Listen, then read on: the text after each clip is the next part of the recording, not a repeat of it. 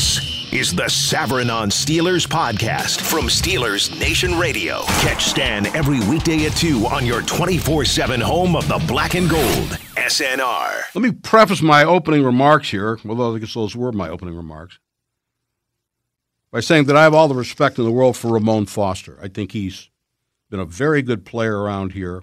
I think he's been a strong leader. And I think he's a solid citizen.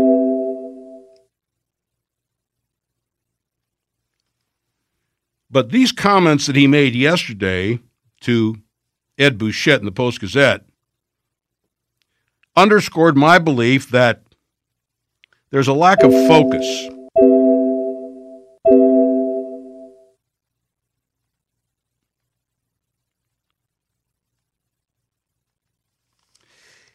Here's the quote. Yeah, in that sense, acknowledging that we have a bigger feat in front of us, absolutely. I think what's happened to this three game skid has actually been good for us. And then you ask, well, good. How? He goes on, in a sense that it makes guys realize that, hey, we have to go to work. You almost have to get in training camp mode in a sense that this is what we need to fix. We have to concentrate on what we need moving forward. And if we get that going, this is essentially the start of the playoffs. You get a chance to play some good quality teams that know us, or at least have a really good uh, team able to beat us.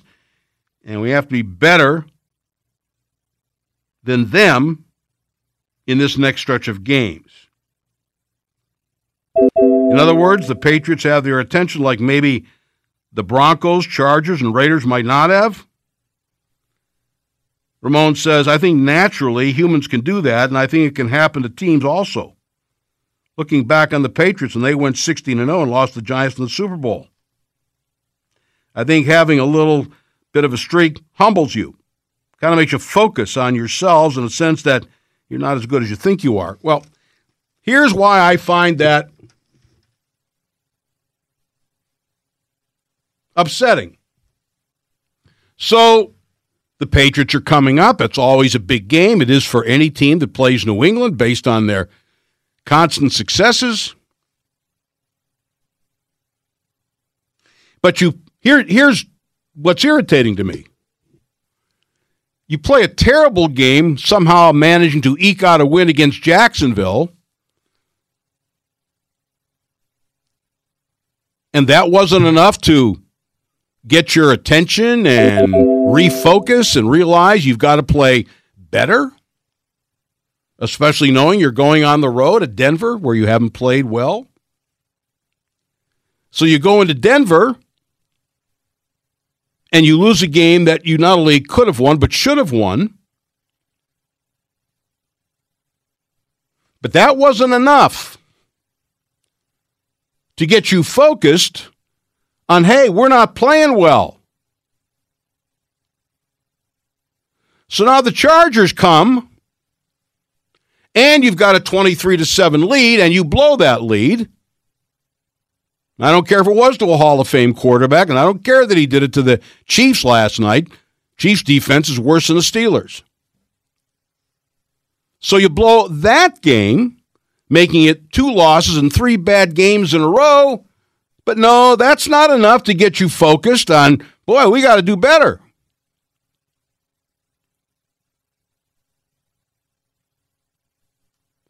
So now you take that and you go out to Oakland. And the past three games, two of them losses, that's still not enough to get you to focus to beat an awful football team. But now, because it's Tom Brady and the Patriots, now you're focused.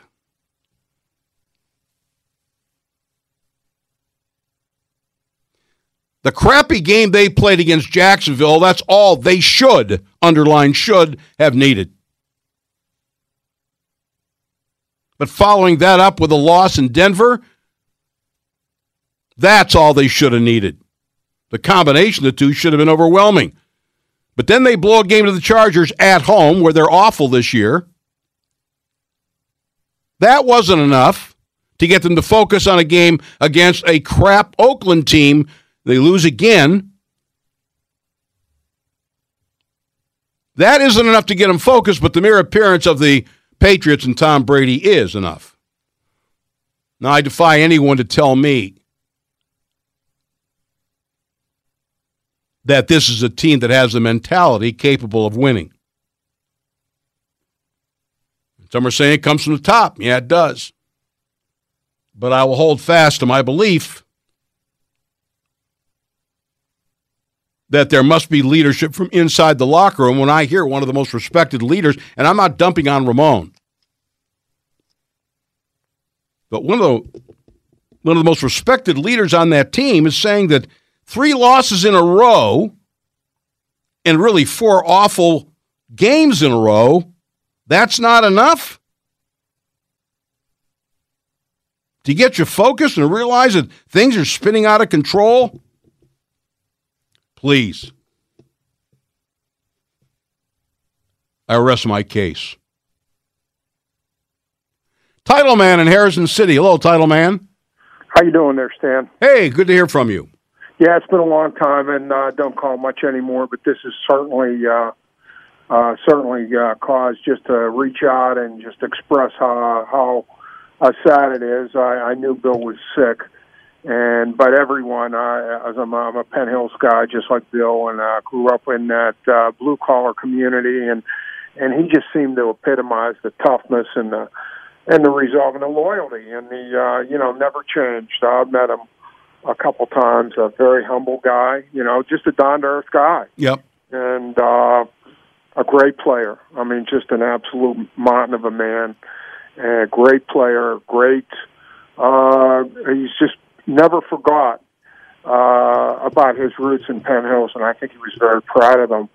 Uh, like so many of us uh, that you grew up there as you get older uh, you realize how important uh, that community was uh, to uh, developing and uh, making you the person that you are. And I think Bill's a perfect example of that. Well, undoubtedly, and the, you know, it was very impressive to me uh, that he made his life uh, in Atlanta, built a very successful construction business. Uh, he was a success away from football. Um, he came back to do color on pit games because they needed him. Um, it's not something that he had any interest really in doing, but he came back uh, because they, they needed him for. He finally said, um, enough. And, and, again, I as I said, I, I, mean, I didn't know him well. Um, I got to spend a little bit of time with him, and um, he's solid. You know, he's Pittsburgh, he's Penn Hills, he's Pitt. Yep, he's solid.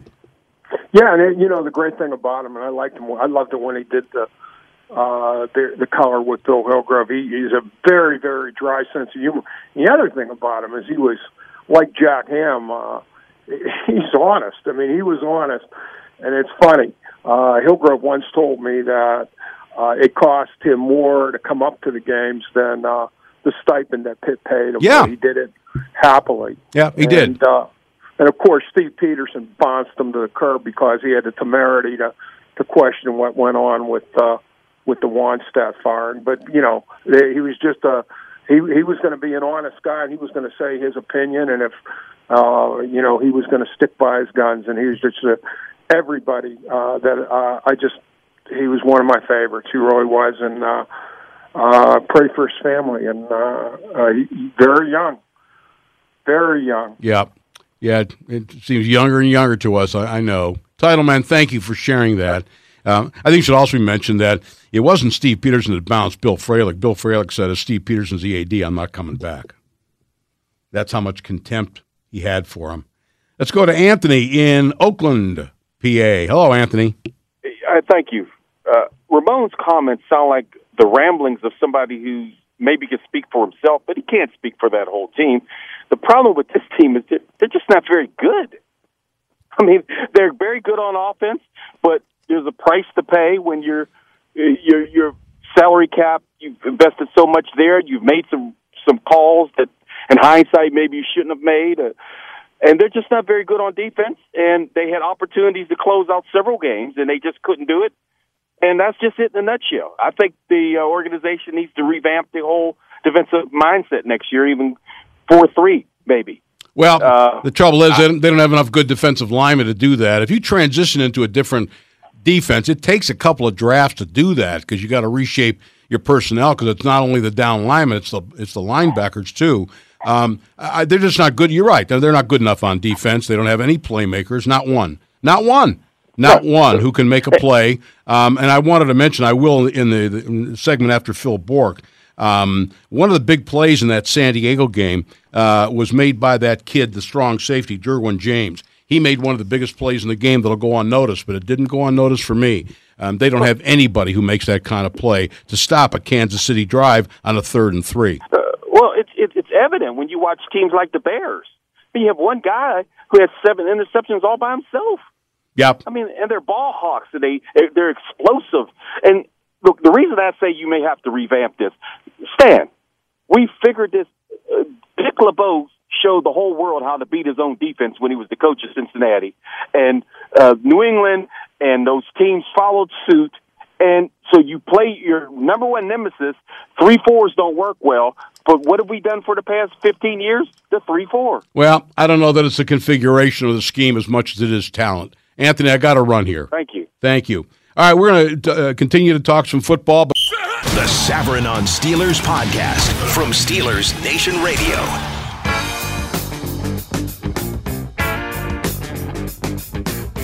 We've worked on it, sure, but you know, instinctive players have a great knack for seeing the, the quarterback, the ball, and anticipating what's going to happen and, and being able to finish it and make the play. So we're fortunate we have a pretty experienced group back there, and they've got good ball skills, and we've been able to create a few turnovers this year. Bill Belichick talking to the Pittsburgh media earlier this week.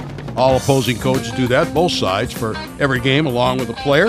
And uh, he spoke to the media uh, on Tuesday in Pittsburgh, and that's where that came from. We're joined now by Bob Socci. Bob joined us last year talking about the Patriots game, which then became uh, really an instant classic uh, and a turning point, at least rules wise, in the NFL. Bob, thanks for joining us again. How are you?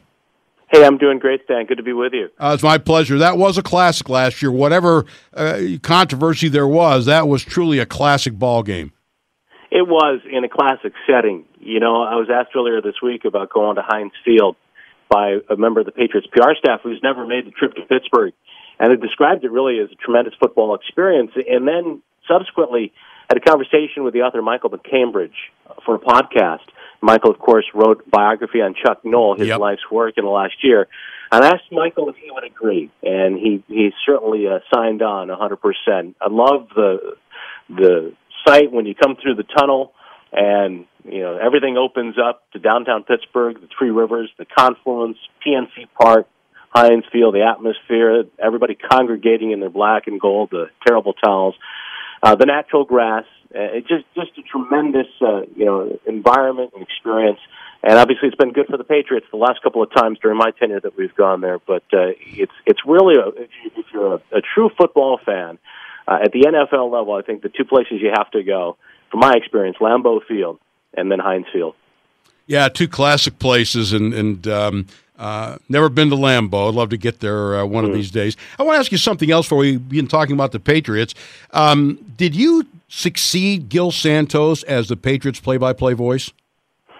I did. I followed Gil uh, in 2012. Uh, Gil, of course, uh, announced his retirement, and it was about a week uh, left in the regular season when I got an email from the station. I had knocked down some doors locally for a long time. I was calling Navy football for 16 years. In fact, the first couple of visits I had to Heinz Field were as the voice of the midshipmen.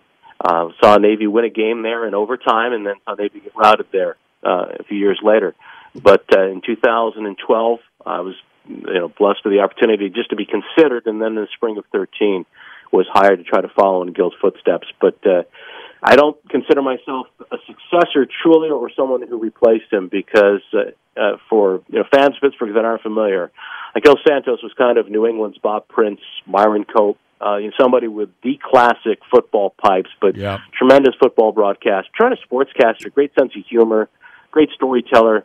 Uh, really, you know, what uh, uh, uh, the voice of fall here, and along with Gino Cappelletti, the perfect tandem uh, for football broadcast You know- on the radio. Bob, the only reason I ask is because I knew Gil. I worked with Gil um, back in the mid '80s. Um, I was the TV play-by-play guy for Penn State, and Gil was the radio play-by-play guy for Penn State for a couple of seasons that he was there and so that's how I got to know him. We traveled together, and you know how that works. So um, I just he was only one of my favorite guys, and I used to see him when he'd come to Pittsburgh. Uh, we'd get together. So I just I wanted to ask that and pay tribute to him. He's, he's a wonderful guy, an incredibly uh, talented guy, and that little body had this unbelievable voice where, yeah. where, where it came out yeah. of. Um, I asked yeah, Steve, Steve, Steve Jones. If you don't mind me interrupting, no. Uh, Steve, Steve Jones voiced Nittany Lions. He and I talked in spring, and uh, you know, Gil has since left us. He's passed away, but uh, you know, Steve considered him a mentor. Uh, Steve, the outstanding current voice of yep. the Nittany Lions, so he had quite a legacy, and still does here. That's for sure. Well, that's that's good to hear. He's uh, classic on WBZ doing the sports uh, as well as the Patriots. Bob, because you've watched this team for a while um, and you look at this 2018 version, uh, the record is nine and four. Hey, uh, no arguing with that. We're going to win the division, have won the division. Uh, but as you look at it, are they as good as they've been in past years, in your view? You know that's a, that's been the question all season long, Stan. And three weeks into the season when they were one and two and got routed at Jacksonville and really were non-competitive against Detroit. People here thought the end was not only imminent but had arrived.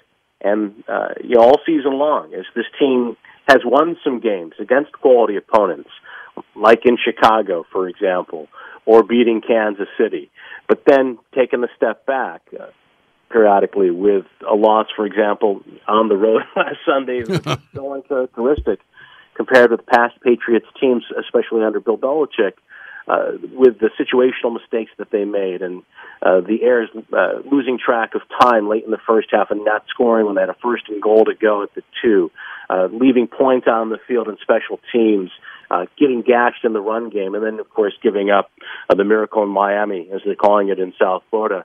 Yeah, the evidence suggests that this is not the same kind of Patriots team. Does that mean it, it can't get to where the Patriots want to go or where they have gone as recently as last year? I'm not sure the makeup of the AFC uh, you know says so, I, but I think they are definitely uneven. Uh, they have not played well on the road. Chicago is their best performance, but there's a bit of an asterisk in that Khalil Mack really was uh, out there, uh, unable to run around.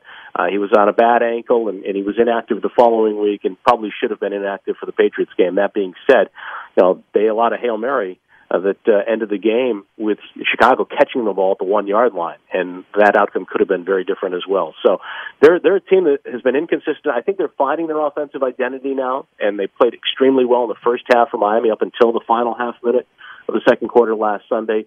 Defensively, they've been outstanding at home, and they've done a great job shutting down Aaron Rodgers and really frustrating the Vikings uh, their last couple of home games. But they've been inconsistent and have not played well on the road.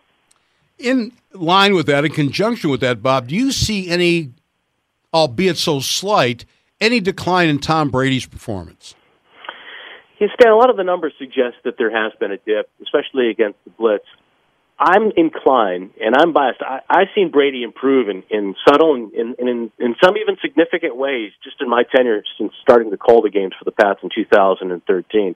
I'm inclined to believe that a lot of the issues that the Patriots offense has faced up until this point ha- have been a result of pieces around Brady. They didn't have Danny Amendola to start because he signed as a free agent with the Dolphins. And Julian Edelman was suspended for the first four games of the season. And that takes away an extremely important component of the Patriots offense in enabling Brady to get the ball out quickly. Meanwhile, Rob Gronkowski uh, has not been the same player. He had a very productive game last week, but consider between a touchdown catch against the Houston Texans and a touchdown catch against the Dolphins last Sunday, you know, Gronk had, I think, five red zone targets all year long and only a couple inside the 10 yard line. And he's a guy that, even with 100 yards plus against the Dolphins, still looks like he's uh, not playing fully healthy. Uh, you're not seeing as, as uh, easily uh, Gronk coming off the line and, and, and any kind of a burst at times or as much yardage after the catch. Now he's making progress. He missed three games in a four week stretch. Uh, he's had ankle problems, back issues. Uh, there was a a lot of speculation in the offseason whether he would return at all. He he contemplated retirement by his own admission. In fact, doing so in the immediate aftermath of the Super Bowl. So I think you know Josh Gordon was acquired as well during the season. Very difficult for a receiver to come into this offense. It is rare for a receiver to ever enter the circle of trust for Brady within the same year uh, he's acquired when he signs midseason. In Gordon's case, he's been able to earn that trust and become much more of a factor. So I think they're still making strides offensively. And I would say that if you take Tom Brady's first 10, 12 throws from last Sunday, he looked very much the same to me. Have there been any issues at all with Josh Gordon? No, sir. You know, there, I, I, I, let me backtrack one uh, one step, a half step maybe. Before the Buffalo game, there was a report by Ian Rapoport that Gordon would not start um, because he was tardy. Uh, whether it was the Saturday before the team left for Buffalo, or as other local reporters uh, reported, uh, that he also may have missed uh, or was late uh, to a meeting earlier in the week. None of that was ever verified uh, be- because he started. And you know, with the Patriots, they're very tight-lipped, very guarded, and very few leaks come out of uh, the inside of Gillette Stadium, at least the football operations there. And and other than you know that particular week, and and it really was just isolated on that Monday. I think Ian's report came out on Monday morning uh, before Monday night game in Buffalo. Other than that, Josh Gordon has been described as really a model citizen. Brady has been very supportive of him. Belichick has been very complimentary. I think they've really built a nice cocoon around him uh, to try to insulate Gordon. He takes a handful of questions after each game. He appears in front of his locker once a week in terms of meeting the media. He comes off as a, as a very, uh, you know, well spoken, uh, very soft spoken, and, and, and polite young man, and uh, seems to be getting along very well, and has certainly, uh, like I said, on the field earned the trust of Brady. But they they needed him to do so. Uh, they signed him in in a move that at the time smacked of some desperation. They were an offense that was really really struggling to find its way interesting uh, because he, uh, you know, has been targeted more than outside of running backs, uh, you know, more than anybody else. Uh, because there has been such a changeover the last couple of years uh, in terms of wide receivers, outside of Gronkowski, who else outside of Gordon does he, you know, look for? Hogan killed the Steelers. He killed a lot of different people. Uh, you mean, you know, Amendola, guys like that, uh, Edelman. you know, who who does he look to now? That's a great question because you know, you go back to and a good point about Gordon. Go back to the Tennessee game. Tom Brady didn't even look to Chris Hogan, and for really two consecutive weeks, that was the story here. It's why isn't Brady throwing to Hogan? And uh, Brady even admitted, "I got to look to him more." He forced 12 throws to Gordon against Tennessee. He had four catches, and that was probably the Patriots outside of the Detroit game. The Patriots' worst performance of the season. They were dominated from the jump by the Titans. Now, granted, in both of those games, you had Matt Patricia coaching for Detroit, and you had Mike Vrabel coaching for the Texans, uh, the Titans rather, with Dean Pees as his defensive coordinator. Lots of New England experience and institutional knowledge there. But uh, you know, the the big story coming out of Tennessee more than any other was, you know, why why is Brady forcing it to Gordon? Why isn't he looking at other guys? And you know, Hogan is a guy that I think would play well uh, on on Sunday uh, if, if things go uh, as anticipated. He, he's somebody who's better against the zone than he is uh, against you know the, the press coverage. Uh, somebody who's had a tough time this year getting open, and I think a lot of that has had to do with the lack of Gronk being on the field at times or being as consistent a weapon at times. Same thing with Edelman not being there. You know, the, the guy really ignites the offense for Brady. Phillip Dorsett had a had a nice season in the works. And then once Gordon was acquired, Dorsett has really been kind of a non-entity for the most part. He played only a sprinkling of snaps last week. But James White is is the other guy that uh, has been a very very reliable target for this team the last few years. People know about his performances in the Super Bowl. Well, this year uh, he was on pace up until a week or two ago uh, for over 100 catches, and right now he's sitting at 76, one shy of the team record for most receptions by a running back. And he's evolved too uh, as a runner, and I think his work complementing Sony Michel, the rookie out of Georgia with three 100-yard performances rushing, and then Rex, Rex Burkhead, who missed a good chunk of the season on IR because of a neck injury. He recently returned. Know, there are a lot more options at Brady's disposal, and I could see you know any one of those running backs, probably more so White and Burkhead in the passing game, being a big part of the game plan on Sunday against the Steelers, along with the usual suspects as the receivers and tight end go. Bob Socci, play-by-play voice of the Patriots, our guest on Savran on Sports. A couple more questions for you, Bob. That leads me to what it's always been fascinating to me and intriguing. Uh, the Patriots have featured backs before, but they've maybe outside of Corey Dillon, never had a feature back, if you understand the distinction I'm yep. trying to make. And yet, um, it's a big part of their game. Uh, you mentioned Sony Michel. Has he been an adequate replacement for Dion Lewis? So he's a different kind of player, you know. So Dion uh, certainly, uh, as, as, a receiver and uh, as a back, was more dynamic. But then again, Sony is a rookie, and I think he has been a very solid player. Part of the the issue here in New England, of course, Stan, as you know, is living up to the expectations. Much like in Pittsburgh, you know, people expect you to be in contention for a Super Bowl, if not win it every year. And if you're drafted in the first round, well, the expectation is you'll be a star. And I think in Michel's case, you know, he has the burden too that people thought, well, the Patriots they need to get some defensive help, and and, and with, with with good reason. Uh, but they drafted a guard slash tackle with their first pick at 23, Isaiah Wynn, who uh, ruptured his Achilles in training camp and has been lost for the year. And then they took his teammate Sony Michel with the 31st pick. And I think a lot of people scratched their heads. The Pats had let Dion Lewis walk in free agency. You know, why are we drafting a running back? Is the line I've heard time and again on sports talk radio here locally.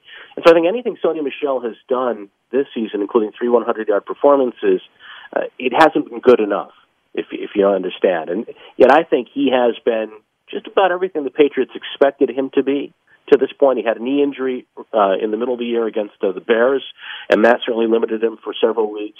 But uh, he's a big part of this offense. Uh, the play action uh, uh, effectiveness of this offense, you know, has has been uh, a, a different story once they got Michel up and running, uh, and he started to put together some very productive games.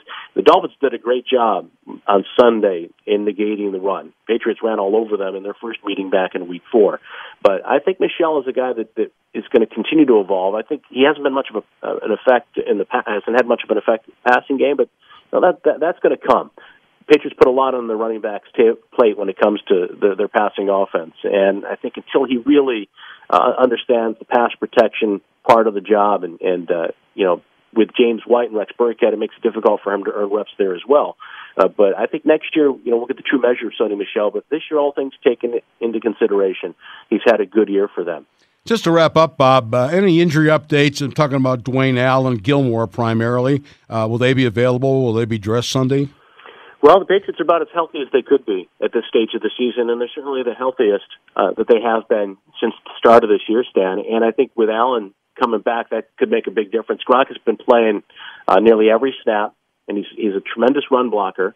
And while he's been limited this year as a pass catcher, yeah, I, I have to think too that the, the toll of of being tied to the line to the formation, you know, snap after snap for the most part, and, and being so physically involved in the run game has had an effect. And I think getting Allen back will certainly help because he's a very good run blocker. And, and my expectation is that uh, based on you know, the practice report that we've seen so far this week, that Dwayne Allen stands a really good chance of, of being out there on Sunday against the Steelers. At least he'll, he'll be available. Uh, and then with Stephon Gilmore, didn't play well against the Dolphins, but I think some of that has to do with the coverages. He's better as a press man uh, than than when we see him in zone. He's gotten better in that area for the Pats. A bit of an ankle issue going into that game in Miami. Didn't necessarily move around great, but again, I don't know if that was more reflective of what they were asking him to do in coverage against the Dolphins, or the effect of that ankle problem that really developed a week ago today. All right, Bob. Great stuff. Great conversation. Thank you so much. Uh, really enjoyed it. Have a safe trip in, and uh, hopefully look forward to seeing you Sunday afternoon.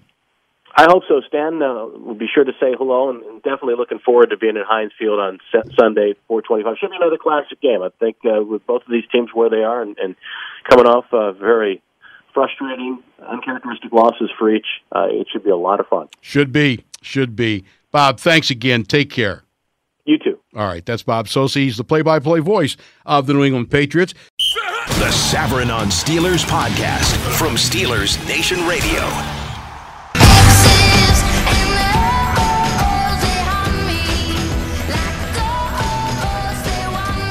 At the end of the day, we're in the NFL. We're playing good teams, no matter what the record is. You know, you go out there and try to play. I'm sorry, but uh, you know, we uh, we take a lot of pride when we go on the field, and when we don't win, uh, you know, we're not a happy bunch.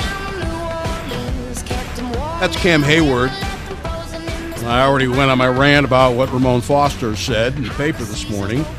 It's not a rant against Ramon. I think he's a quality guy, but it just it makes stuns me that the Patriots have to show up with Tom Brady um, to get their attention. Playing horribly in Jacksonville, playing horribly in Denver, blowing a game against the Chargers, and then losing to Oakland. That's not enough. oh boy, we better get going now.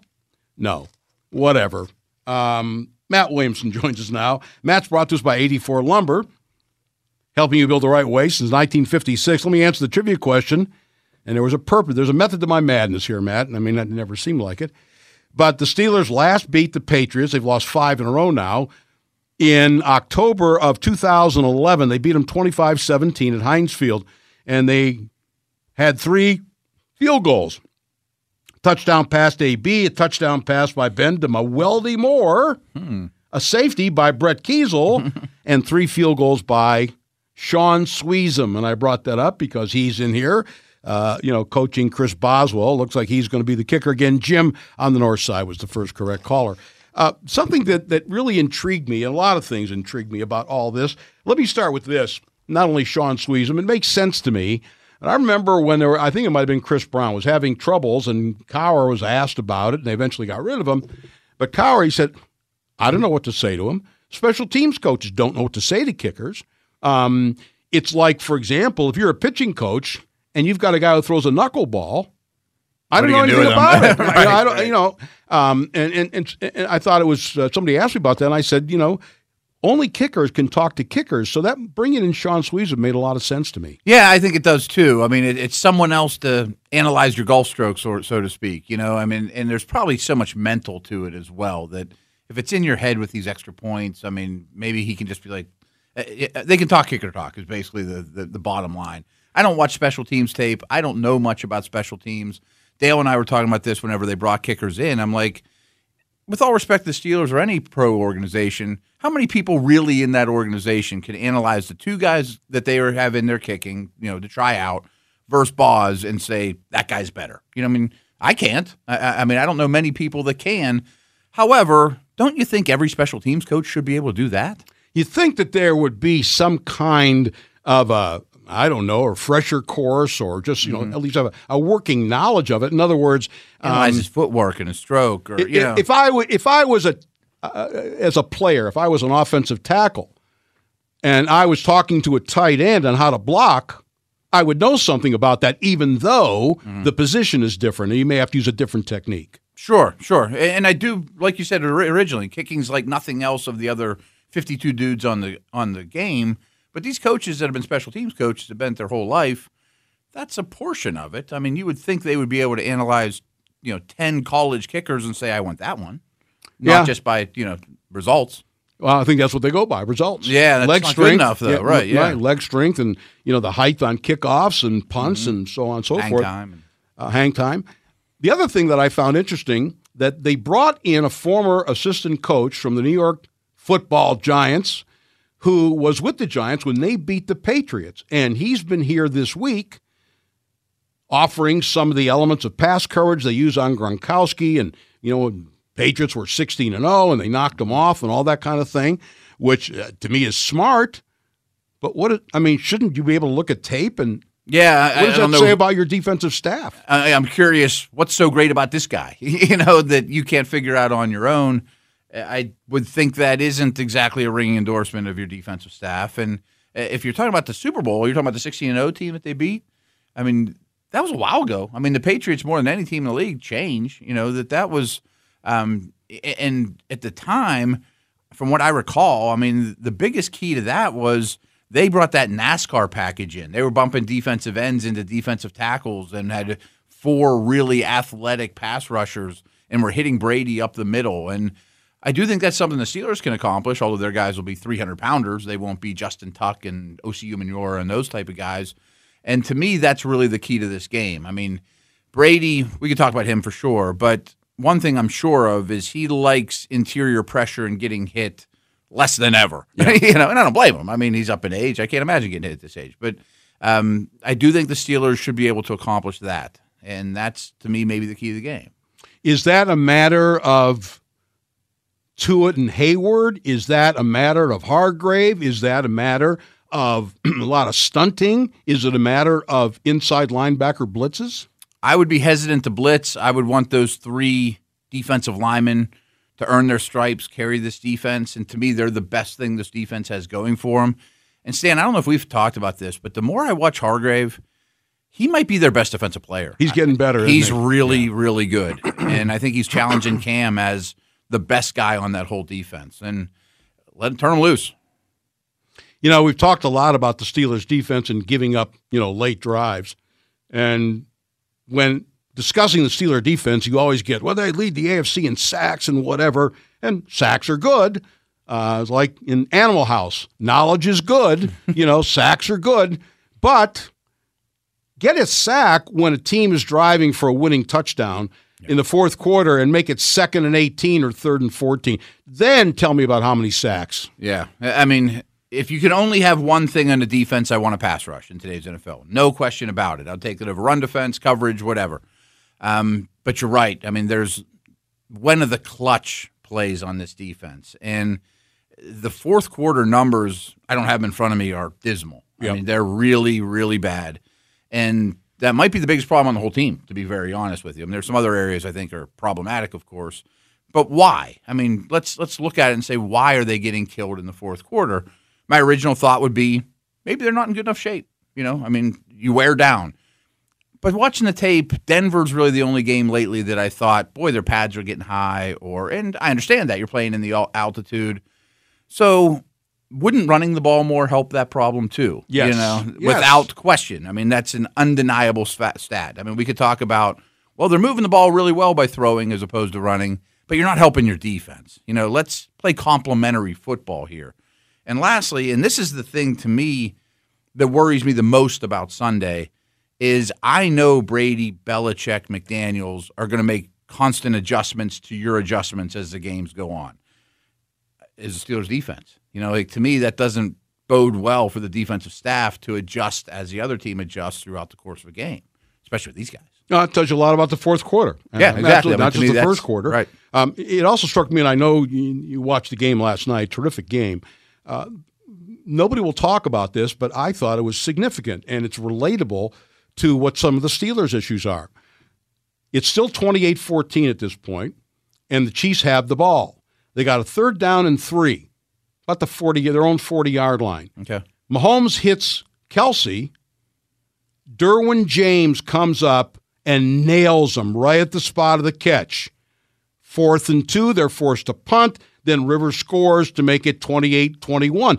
If the Chiefs pick up that first down, chances are they win the game. They I probably believe. seal the deal. Yeah. So so they don't have that kind of guy to make that kind of play. Whether it's on Agreed. the goal line against the Raiders, never should have gotten that far, but they don't have a guy who comes up, made a big hit on Kelce, who's a beast, mm-hmm. dropped him in his tracks, and forced him to punt. I 100% agree. You know, like I like I said earlier, to me, the the strength of the defense are their 300 pounders but they can't make plays past the line of scrimmage. I mean, they're 300 pounds, and they I think they do a very good job at the line of scrimmage. But when you look at this defense, and it's a big reason why the turnovers aren't coming, they don't have playmakers. I mean, they have good players. Vince Williams is a fine player. I mean, he could start for anyone in the league. Is he a playmaker? Not really. Are no. safeties playmakers? Could they become playmakers? Maybe. Morgan Burnett's never going to be a playmaker. Sensabaugh's never going to be a playmaker. Watt might be one day. Um, and I know this is going to sound generic, and in the offseason, people are going to get really tired of me saying this as opposed to they need a linebacker, they need a free safety, they need a corner. They need to find playmakers. I don't mm-hmm. care where they are, off the ball defensive playmakers. And Shazier obviously comes to mind, but he's not walking through that door. I mean, you know, you, you got to find new dudes that cover a lot of ground. And that's hard to do when you pick late in the first round every year. I yeah. mean, I'm sure they would have loved Vander Esch to be there, and he would be that guy, but he didn't get. He wasn't there. Yeah, wasn't there. Um, people asking now, should they have traded up? I, I have to find this out. I don't remember who drafted one slot ahead of the Cowboys.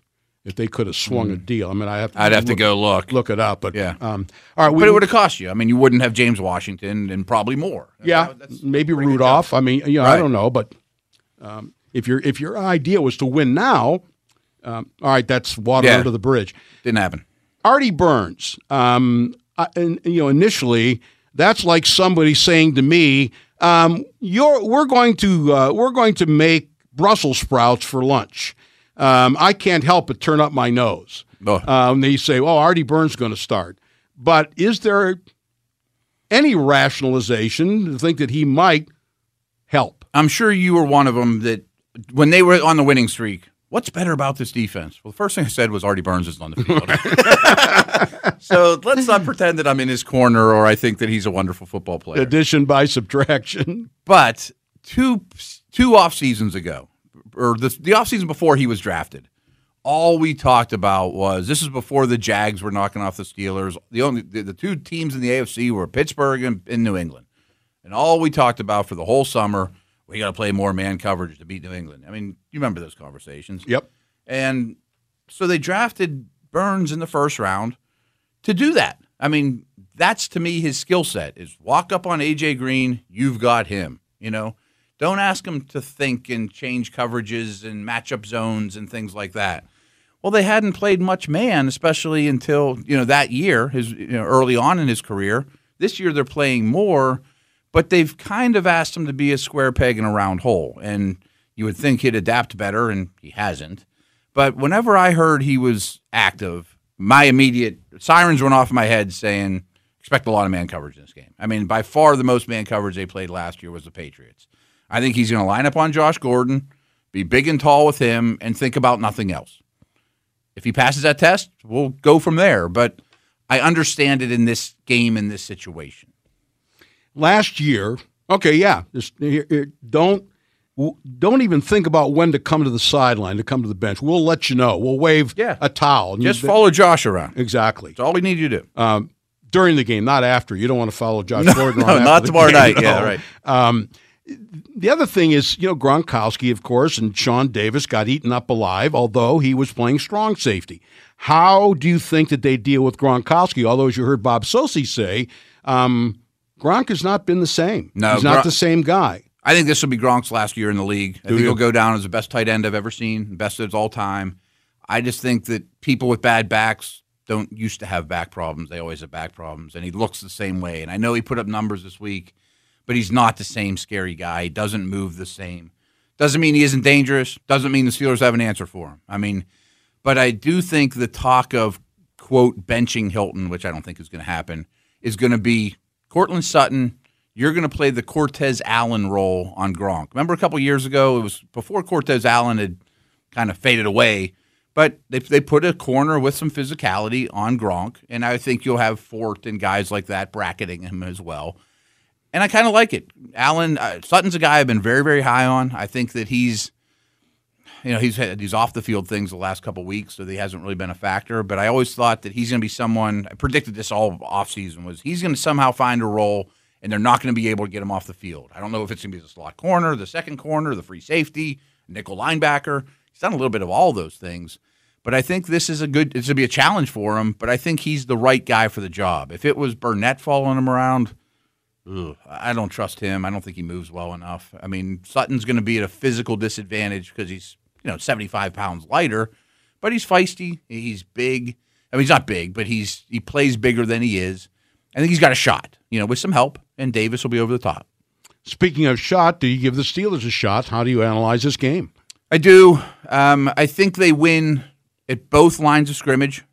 I don't think either team runs the ball though. Um, so it's going to be a passing show, but more of a controlled passing show. I give them a shot. I think I very much believe at home. I think the Patriots' road struggles are legit. Back against the wall, I almost always put my money on the Steelers.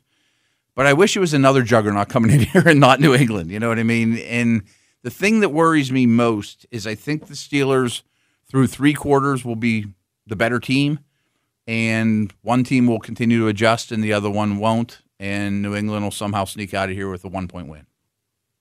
As they have. And that's what they do. And not only them, a lot of teams apparently have made fourth quarter adjustments Yeah. and have beaten the Steelers. All right, Matt, we'll see what's what. Um, speaking of juggernauts, I'll get another one next week um, on the road in Yeah, New Orleans. that's going to be a tough one. Yeah, that will be a tough one, which makes this one even more important, which made the loss to Oakland even more important. But uh, that's gone now. Matt Williamson, he joins us every Friday at this time. Matt's brought to us by 84 Lumber, helping you build the right way since 1956. Still to come, birthdays, this date in sports history. Um, I wanted to ask you, before we let you go, Yeah. were you at Pitt when Bill Fralic was, or have I got the wrong time? Oh no, I was there with the Larry Fitzgerald years. Oh, I mean, okay. he came back from time to time and you Yeah. know, talked to the team once, and it's unfortunate. Obviously, he's a legend. Yeah, yeah. I just, I just wondered if you had had you know any relationship. But I will say that the, the old school Pitt dudes that were there said there was nobody like him. No. you know, and they had so many good linemen of the, that era, but he was the king of them all. We were talking to a Steelers scout. It might have been Bill Nunn. I, I honestly don't remember. He said that Bill Fralic was the only guy that he ever saw who might have been able to make the jump from high school straight to the NFL. Wow. Of all the college or all the high school tape I watched, I thought Adrian Peterson maybe could. Okay. Yeah. I watched the highlight tape and like, eh, he'd be all right. Yeah. he's he's been all right. Yeah. All right, Matt Williamson. Uh, you can check him out on Steelers Nation Radio and uh, right here with us.